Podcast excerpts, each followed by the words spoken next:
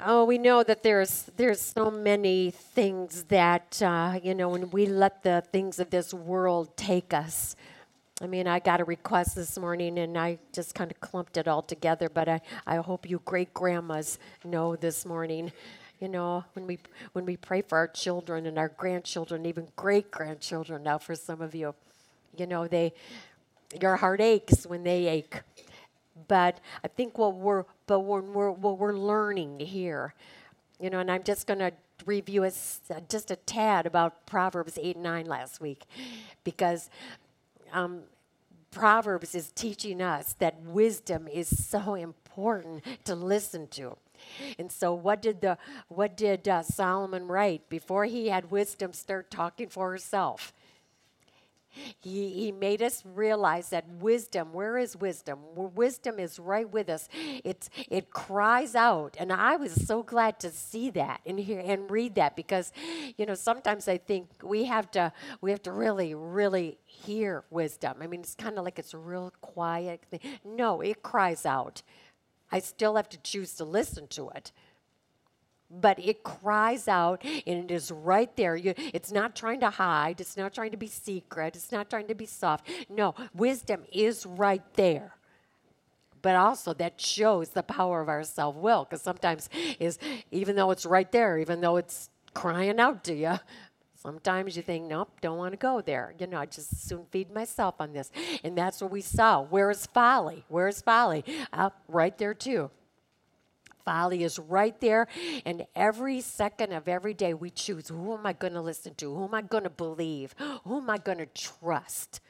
Am I going to trust what I have what I have learned? Am I paying attention to what I'm learning? You can almost hear Solomon say and put your name and my name in there. Now listen you have got you've got the voice of God that wants to show you how to live and how to grow and how how to make decisions and you know and so last week i did that with you and i hope that you what what do you know? What do you absolutely know about jesus that you can hold on to that will keep you from listening to folly? What is the wisdom you've learned about Jesus that will keep you from turning to that self that wants to lure you and and just um, Oh, I mean, it peels to your weakness, and we all have them. We all are addicted to sin and ourselves and would much rather listen to ourselves because it's so much easier and it appeals to our flesh and, and we have excuses for. Remember last week we talked about excuses and and what do you know? What are you holding on to? Anything this morning? What do you know about him? That if you are willing to listen, it is crying so loud in your into your heart. Anything this morning that you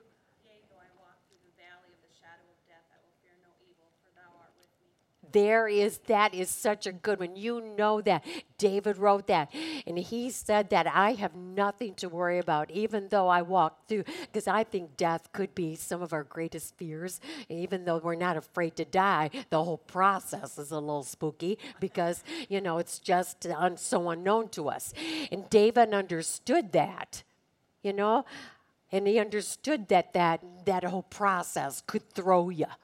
And so that's why he said, even though I walk through the valley of the shadow of death, I'm not going to worry about that. I'm not going to fear that because there's never going to be a second that he isn't with me, taking me through that whole process. I mean, what that is good to know. Maybe, maybe that's what you need to hear in your season right now. What's what? He'll give you peace and joy because remember, those are fruit of the Spirit. You can't muster that up to yourself. So He will give you what you can't do for yourself. That's the reason for the gift of His Spirit. The I call it the one of the greatest perks of Calvary. Other than my salvation, I have the fact that I don't have to do this myself because I know I can't but I have His Spirit in me that will give me peace in the storm, joy when I'm not happy, because it's all given from within. Because no one or nothing can take away what should be the most priceless thing to us. And that's something you got to think about too. What is the most priceless thing to you? And I'm telling you, if you have to say, if you put anything other than Jesus in, in that answer, then you've made some other god in your life. Because if you if you think i need or i can't live without you have made something or someone a god. And so we need to always go through that in our mind. What do what do i need? What am i most grateful for? You know next week already. Just think next week already. You know what are we sit around that table. What are we most grateful for? And we'll we'll sing count your many blessings name them one by one. We have a tendency to think that blessings are oh, oh we have good health or we have children or we've got these grandchildren or whatever. And you know i think that that word is just of just overused.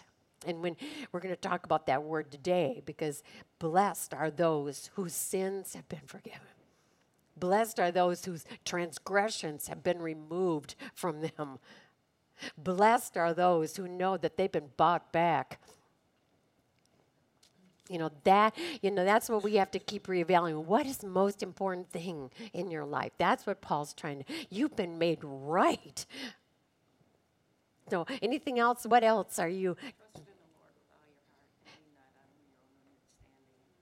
that's such a good one. Such a great, that's such great wisdom, isn't it? Right out of a proverb. When you trust Him with all your heart and you deliberately choose not to lean to your own self, but in all your ways, you choose to acknowledge Him.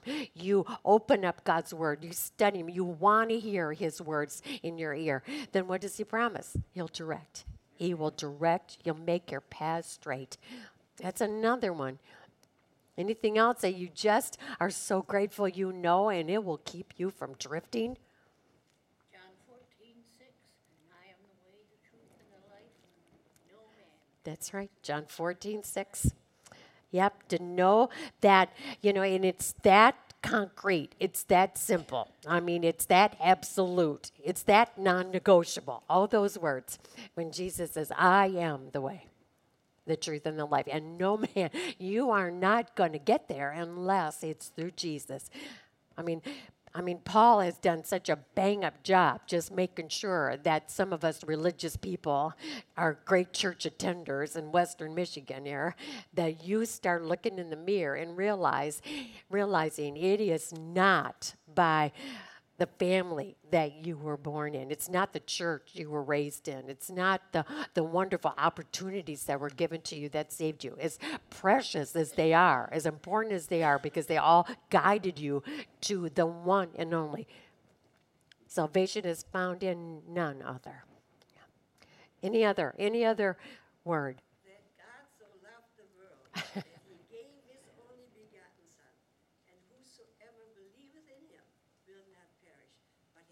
That's. John 3:16. I'm telling you, I mean, we all know that verse, but there's the bottom line foundation of the gospel for you and I. Beautiful. Yep. You hold on to that. I guarantee you, you won't go down in the dumps. Uh-huh. You won't. See, this this is the choice. Are you going to feed on God's wisdom and let these verses of absolute truth feed you and you think, oh, "What's wrong with me anyway? Why am I feels why am I feeling so down and gloomy? Oh, so what? The sun isn't shining out. You know, I mean, these verses of truth should raise us up. That's right. We are saved. Anything else? He is your all in all, and He has overcome the world. And that's that's right out of Jesus' mouth when He said, "You know, peace I leave with you, peace I give you." You know, and he said, I have overcome the world. You can live in, in this.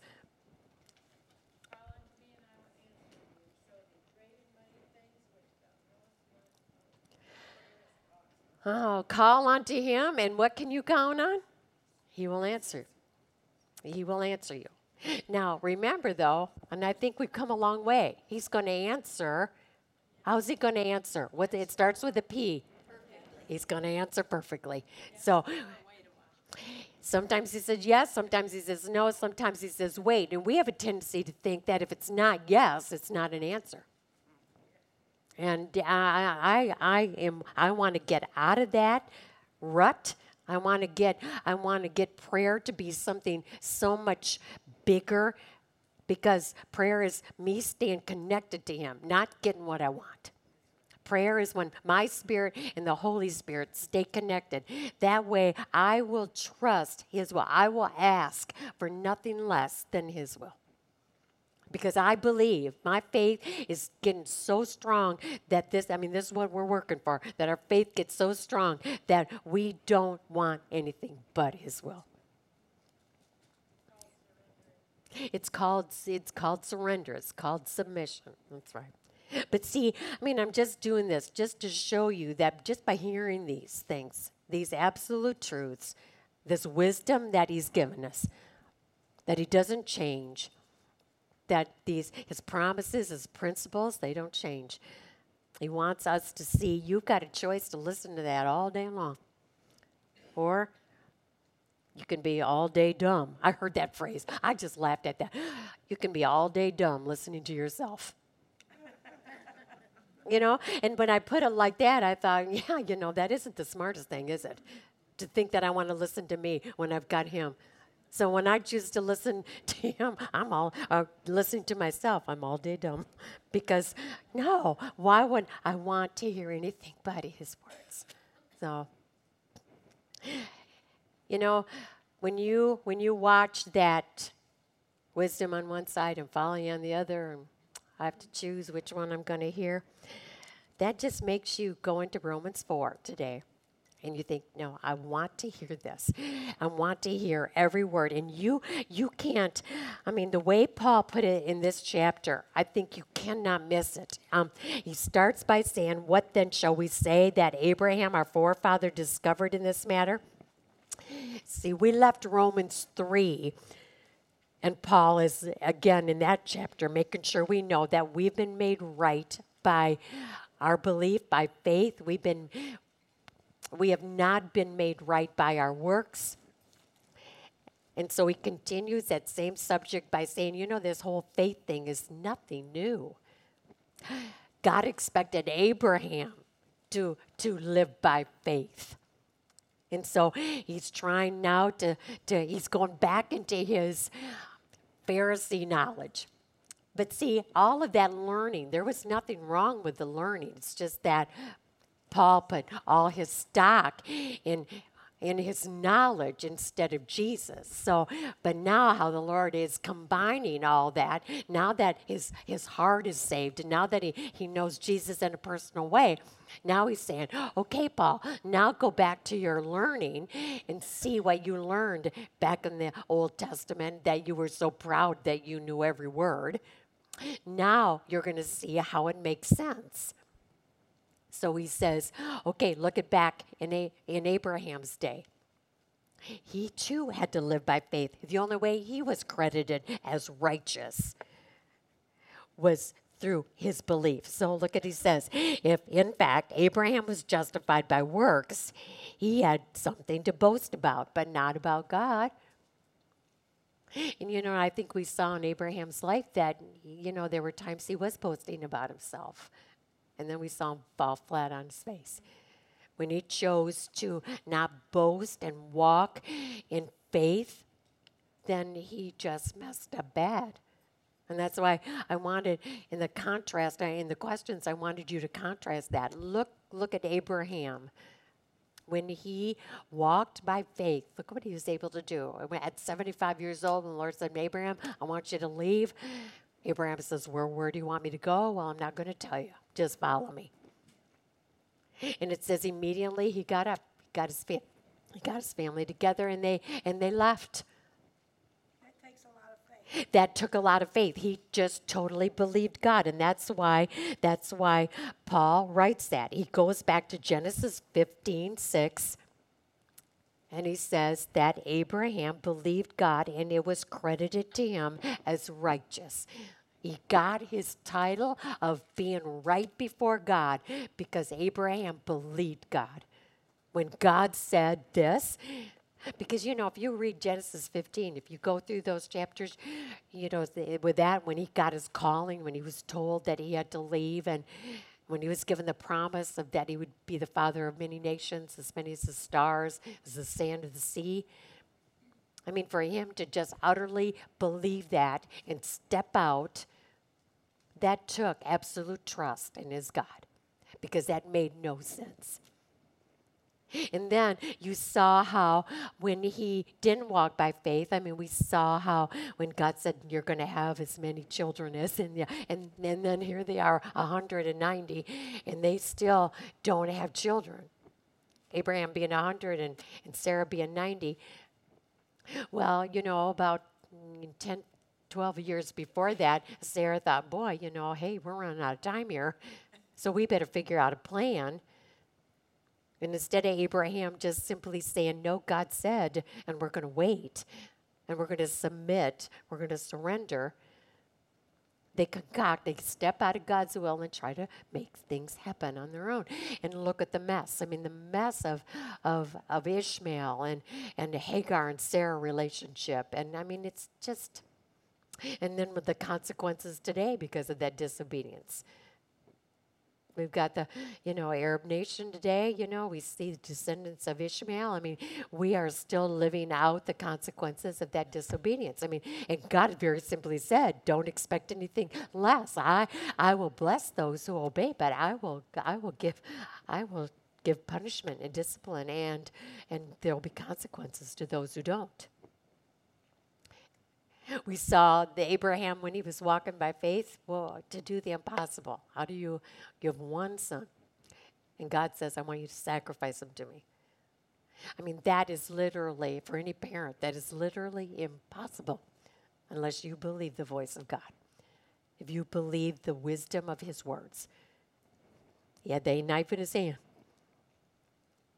But we also saw Abraham when he when he and Sarah were on their way and Two times it happened. He got a little nervous.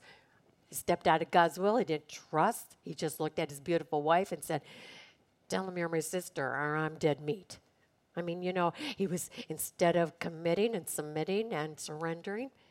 So the contrast, look, look what he was able to do when he trusted God. But look what happened when he didn't. Now, when a man works, his wages are not credited to him as a gift, but as an obligation. You know, and that, that's understandable. I get that analogy, don't you? I mean, when you work a job and you you worked your the salary that was promised you or the hourly wage and your paycheck comes and your boss gives you the check, I mean, you say thank you, but hey, you had it coming. I mean, he was obligated to pay what he owed. However, to the man who does not work but trusts God who justifies the wicked, his faith is credited as righteous.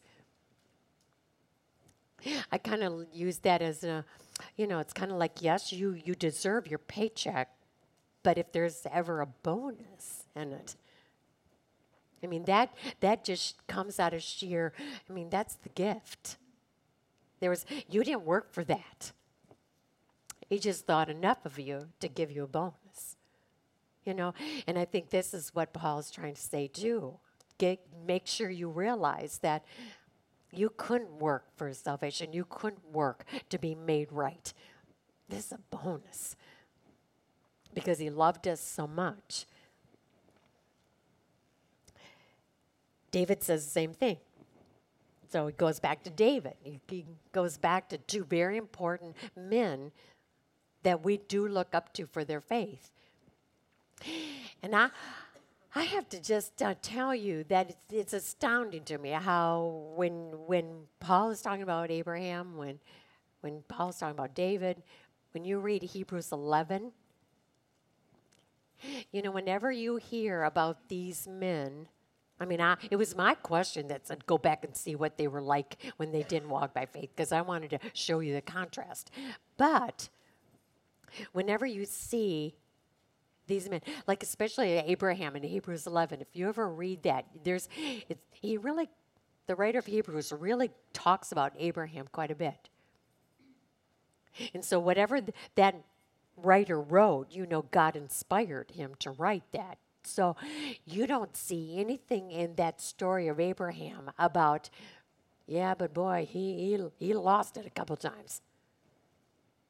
You never hear about David's sin. You never hear about Abraham's sin. Whenever you hear that's always about the good, it's always about them walking by faith. It's always what they achieved. And I had to think about that. I thought, why, why don't they use that as life lessons?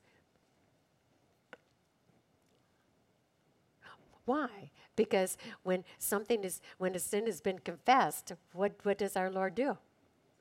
He forgives and he remembers them no more. So there's no bringing this up here because I'm thinking that's what he does. You bring up, if we bring up an old sin that's been under the blood, it's been covered, it's been confessed and forgiven, if we bring that up, it's almost the Lord saying, What you talking about? How precious is that? So now we are learning that these two men that Paul is using as examples, their faith was astounding. Yes, they made mistakes, but you know what? It's all under the blood. And now let us see what it looks like to look to walk by faith. It says, David says the same thing when he speaks of the blessedness of the man to whom God credits righteous righteousness apart from works. So he quotes, Paul goes back again. He goes back to Psalm 32, where David writes, Blessed are they whose transgressions are forgiven, whose sins are covered. Blessed is the man whose sin the Lord will never count against him.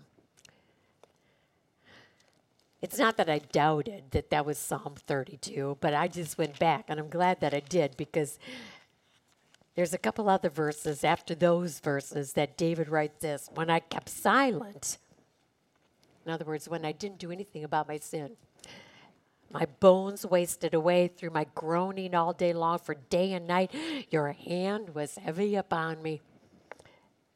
My strength was sapped as in the heat of summer. Then I acknowledged my sin to you and did not cover up my iniquity. I said, I will confess my transgressions to the Lord, and you forgave, and you and the guilt of my sin was gone.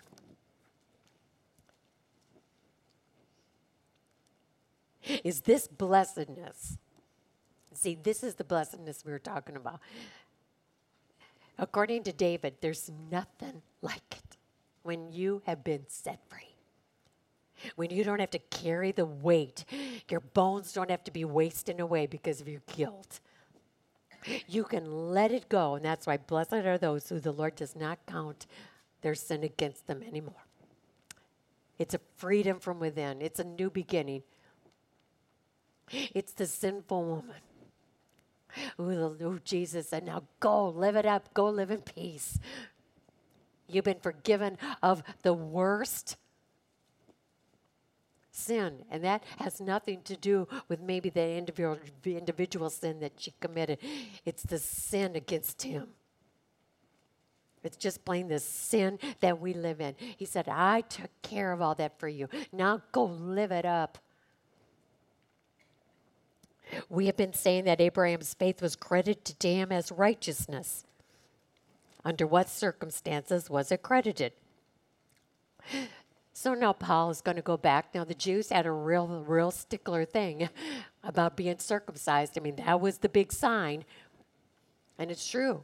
God did set up that sign that the, the male Israel nation would have this would be a symbolic sign that they were part of this, this group this family.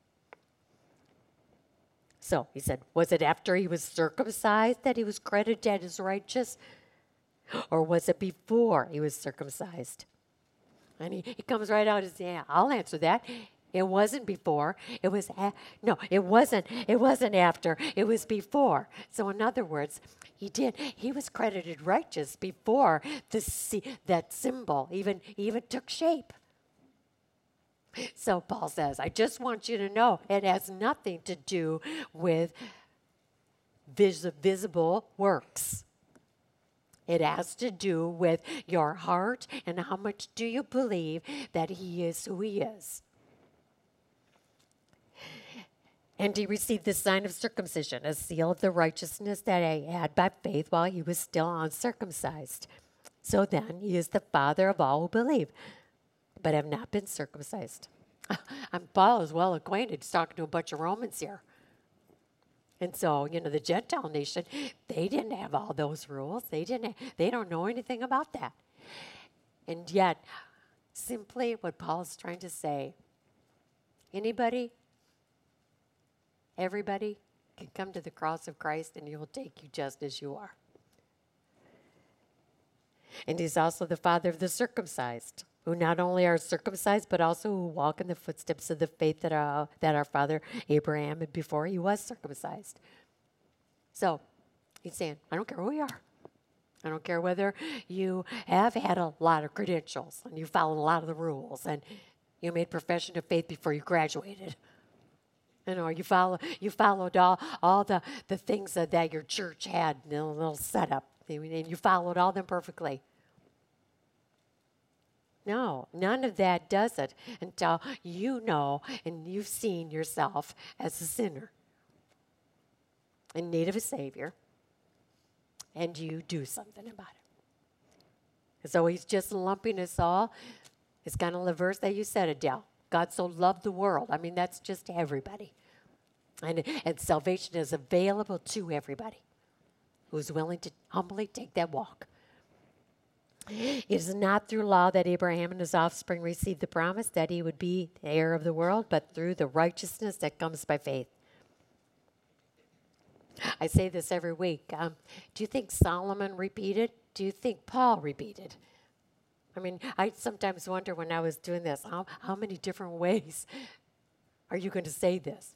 It's, he's basically coming at it in just all different directions to make sure that you do not miss. For if those who live by law are heirs, faith has no value and the promise is worthless. Because law brings wrath, and where there is no law, there is no transgression. So, in other words, there is just if you didn't have laws, there, you know, you there'd be no transgression. It's kind of like if you if there was no speeding laws, and the police pulled you over, and he said, "Well, you're going too fast," and you said, "Well, there's no there's no limit. There's no there's no rule." So he really couldn't get you because no transgression was made because there was no law. We need laws. Can you imagine the chaos? However, he's saying, your, the law is not what saved you. Therefore, the promise comes by faith, so that it may be by grace and may be guaranteed to all Abraham's offspring, not only to those who are of the law, but also to those who are of the faith of Abraham.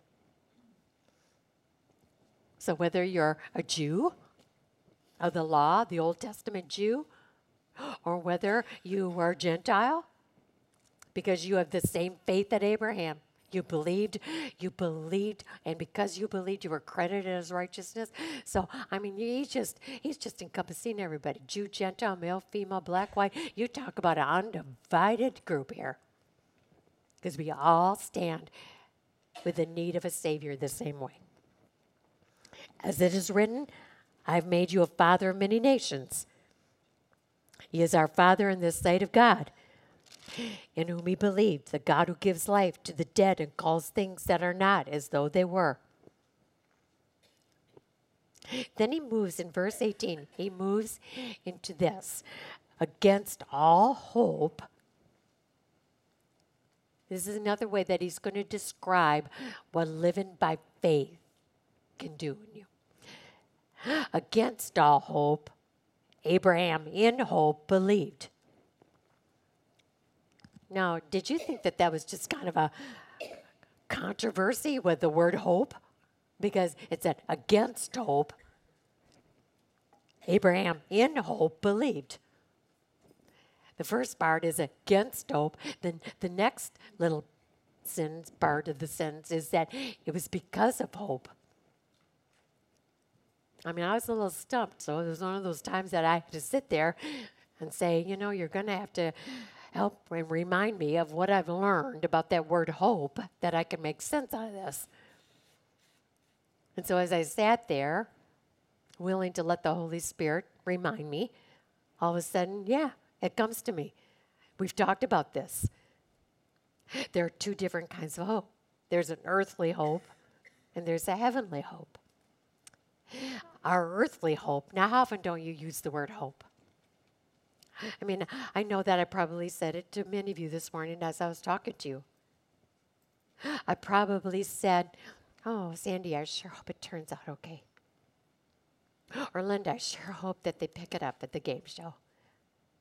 I hope. Now, there's nothing wrong with, with using that word hope, but that's an earthly hope. And when you say that, you're showing that, yes, I, I'm wanting this to work out. But when you say, I hope it does, what does it say? There's an element of, it might not. I don't know what God's will is in this matter.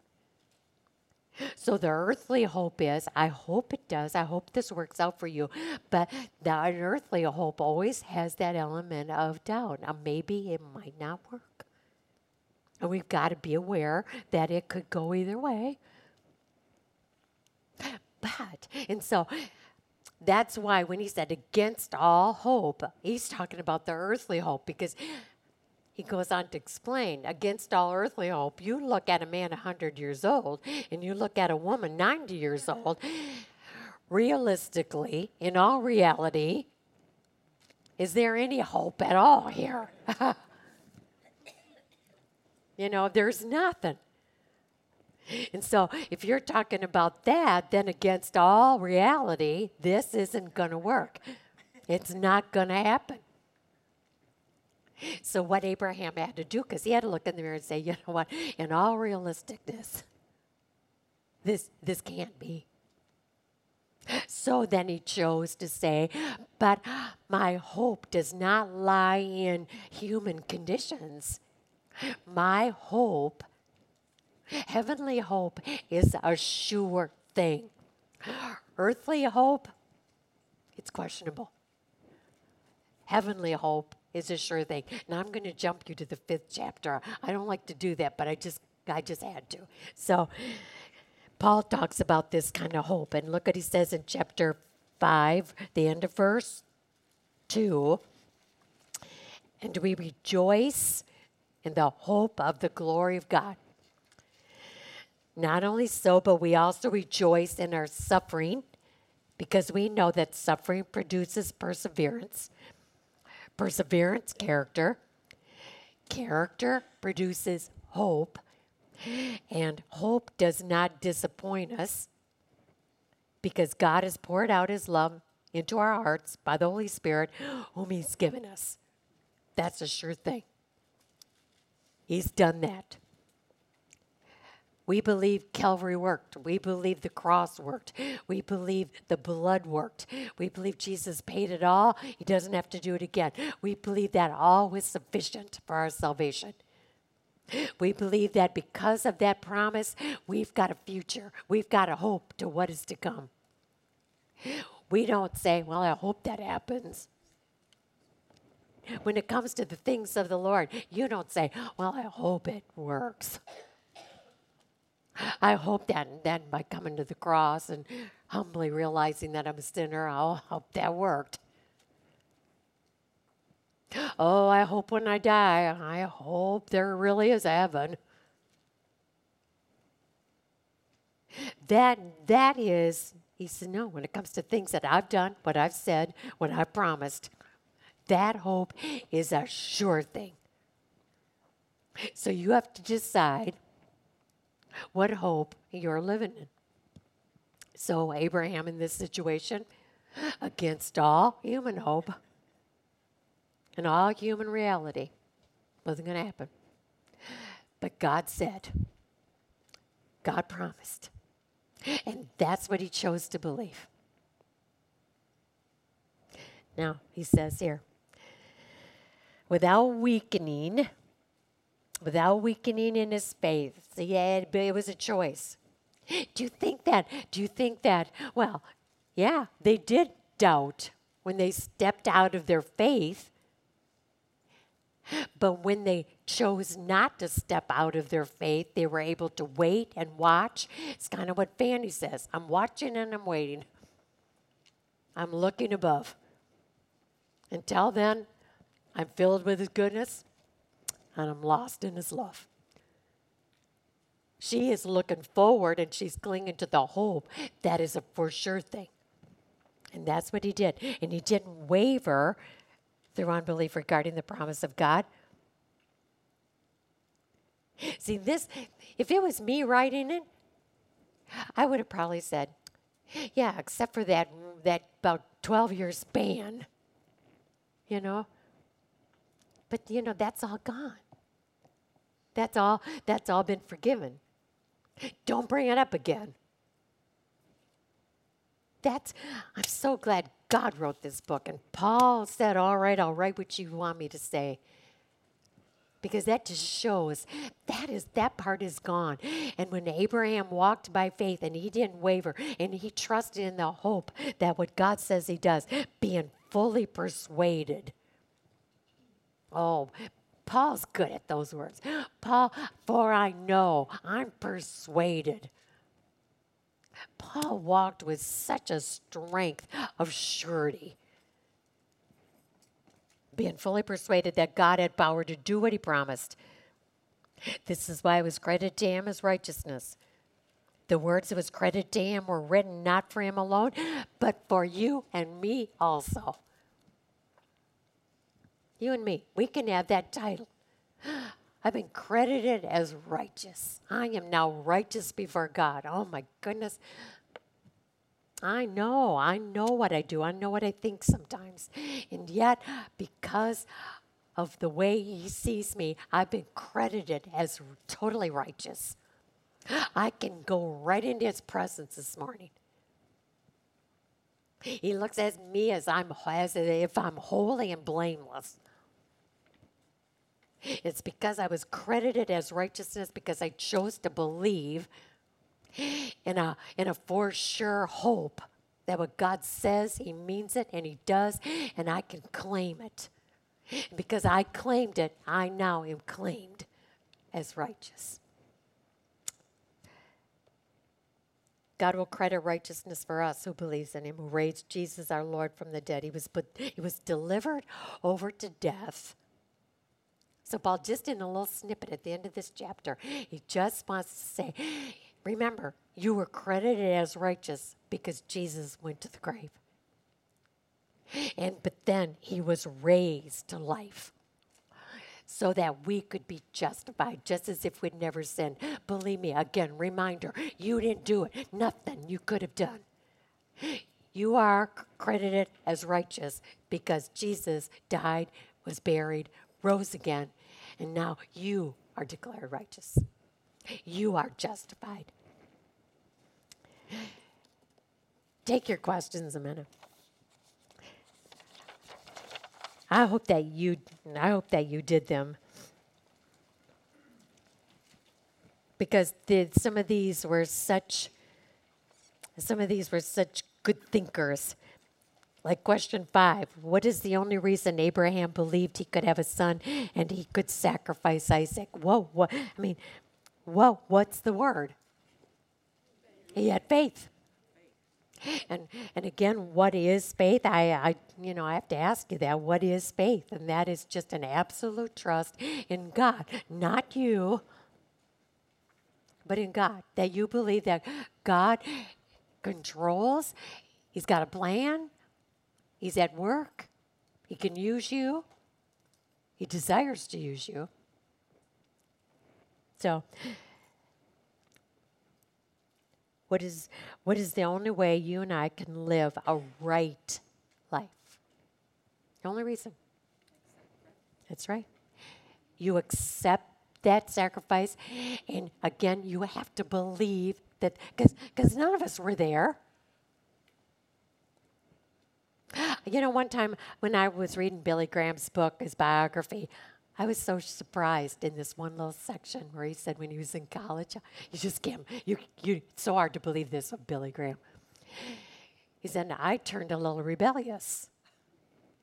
And he said, I started doubting. Because he went to a Christian college, and of course, everything was based on God's word. And so he got smart alecky and rebellious and started challenging and saying, Well, how do I know? How do I know this this Bible? How do I know it's true? How do I know? that it's God's mouth. You know, and I'm reading that and I'm thinking, whoa, you know, if he ever doubts, you know, there's a lot of people who are saying that. You know, and there are many, you know, many answers to that question. You can say, well, you know, look at all the look at all the prophecies that were fulfilled just to the letter. My answer usually is I just look in the mirror because I know what I was and I know what I am. And I know what book changed my life. But you know what his answer was, and I just love it. Is one day he was alone and he was thinking about it, and he said, "Okay, I think I think this is I got wisdom crying out to me in one ear, and I got folly crying out to me in another ear." And he made a conscientious choice right then to say, "I'm going to believe it by faith." That was his answer. He says he never looked back. That second, that day, he decided, I believe by faith, this is God's word, and I'm going to trust every word in it. And he, and he based every sermon he preached after that from this book. And what an amazing life. And what an amazing life. And look how many people came to know from this simple truth of this book because he chose to listen to godly wisdom and just accept by faith. So, my point is, you know, this whole thing, this whole salvation thing, it's got to be by sheer belief because none of us were there. So, do we believe that God's word, when it tells a story about a gospel that Jesus left heaven, he's the second person of the Trinity, he's equal Godhead, his blood was all the only thing that could be, be used to cover um, sin? You know, you, you think about that, and then and that he lived 33 years, and do I believe a Bible that says, and then he died on a cross?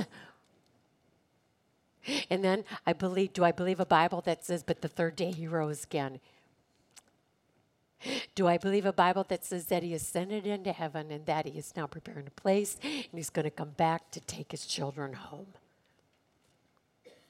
You know, this is, this is, am I going to believe this by faith? Because I, I can't believe it by sight. And that's why faith is believing and trusting and being confident that this happened and that it worked. And maybe it can, it's just bottom line what Billy Graham said I just made a choice. I'm going to believe it by faith. And then I think he would, he would dare say, and then watch it change your life because it is true. So I asked the question Do you have faith? You know, I, mean, how much does he need to really just start faith going in your life? Just a just, just like a mustard seed. You just need a little mustard seed, a little speck. It's all he needs to start it going.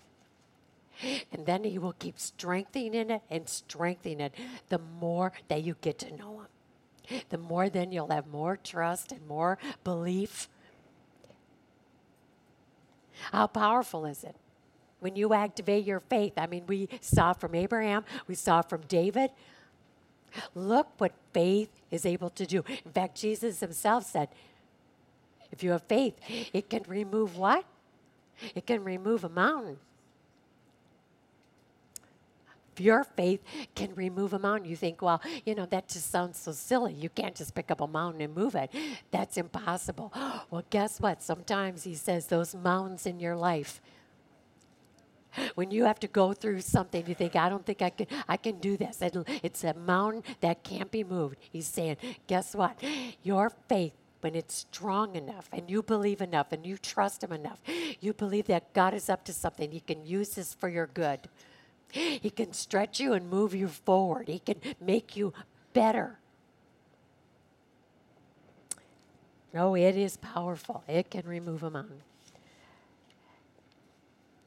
I hope you understand what blessed means. I hope you can see that it's just something so from within that only God can can give. And I'll tell you, you don't want to miss when he says, I will bless you. You don't want to miss that. Okay, now question 10. I really wanted to make sure that we had an understanding here. Where do justice and mercy come together? Where does Jesus take sin and make us right? Where does mercy come together and veer with, with justice? Where does that happen? There's only one place it happens. Where does it happen? At the cross. All of our sins have been covered with his blood. So yeah, where in mercy, you know, that that whole definition of grace. What is grace? Grace is getting what you don't deserve. Grace is getting salvation and redemption when you didn't deserve it. Mercy is not getting what you did deserve, and that was the eternal death. Because God takes and deals with sin. Sin has to be dealt with. So, where does justice and mercy come together? Only one place can that happen. If you were asked to identify grace of someone, because that's a church word, you know, that everybody thinks they know grace, faith, all these are church words. I had no idea the depth of them before. I just accepted them as church words. But if somebody asked you to define grace and you could only use one word, undeserved. Yeah. I mean, there's much you can say about the word, but if you could just use one word, grace is undeserved. We just don't deserve it. Can you live, and you saw my quotation marks, can you live can you have that abundant life? Can you have that, that promise of a future? Can you live in that blessed assurance? Can you live like that without grace? No. And I'm sure that it took you nothing but a split second to write, nope, can't live without it. And then you move on to the next question so quickly. But you know what? I have to say, this time I decided to sit there. Can I live without grace? No. And then I decided to write a few more words because no was just not sufficient enough. And I wrote, not a chance. I mean, it just, the more I sat there, the more I thought about it, that none of what I claim today, none of what he claimed me as, none of it is without grace. If salvation could have been obtained through works, if salvation could have been obtained through works, what wouldn't have had to happen? The cross wouldn't have had to happen. And you know, you even, uh, have proof of that because Jesus himself, what did he say to his father? If there's any other way you could come up with, but not my will, but thine be done. There was silence from above, so that meant there was no other way. So the cross is the only way. So I couldn't help to say was Christ's work, as we were talking about in chapter 4 when he talked about the verses obligation or gift. So, what is our salvation? What, what is Christ's work on the cross? Is it, was it an obligation? It was a gift. I know that that was really, um, you know, one of the simplest questions you will ever answer in your lifetime. But I did it on purpose because I just wanted you to think that it is not an obligation on his part. No, he was willing to do it. And it's not an obligation on our part to receive it. It's a gift. He gives us a choice. We have to take it. It's obedience. All right, so I just kind of wanted to keep you thinking. All right, what about Abraham and David? If they could walk in here and I said to them, okay, Abraham and David, wake up, welcome. You've got five seconds. I mean, that's, isn't that crazy? Because wouldn't you just love to be out here all day letting them talk? And, and you know, I, I do this on purpose because I want you to remember that these are real people that someday we will meet. But let's just say they walked in the door right now, and I said to them, uh, Well, you know, it's about 7 to 11. We don't have much time, so five seconds. What do you think, Abraham? What do I think they'd say? They, I think they'd say the same thing. I think they both would say the very same thing. if they had to describe themselves, if they had to give their personal testimony, knowing full well that they're very well aware of their humanity. They, they knew what happened when they chose to let self take over. But if those two men could come up here and we gave them five seconds, what do you think their testimony would be? That's right. That's right. They, you know, I'm sure that we come up, but the, the, the phrase that I'm that I'm um, striving for here is that that they were sinners, saved by grace. Exactly. If they had five seconds, I would dare say, because of what they've been through, what they've experienced in their life, as David wrote, Blessed are those whose transgressions are never now before them. I think they would know that they were sinners. But they both, because of their faith, because they chose to believe that God's work and promise changed them. They were sinners saved by grace. So I couldn't help but end the lesson by asking you the last question. I wonder if I gave you five seconds. And I said, What is your testimony? You're a sinner saved by grace. And now that you know what grace means and that there's just no chance you and I could live without it. Because Paul has just pounded into us that I don't care what good things you've done, nothing has saved you other than Jesus. And now go out and live because no one or nothing can take that away from you.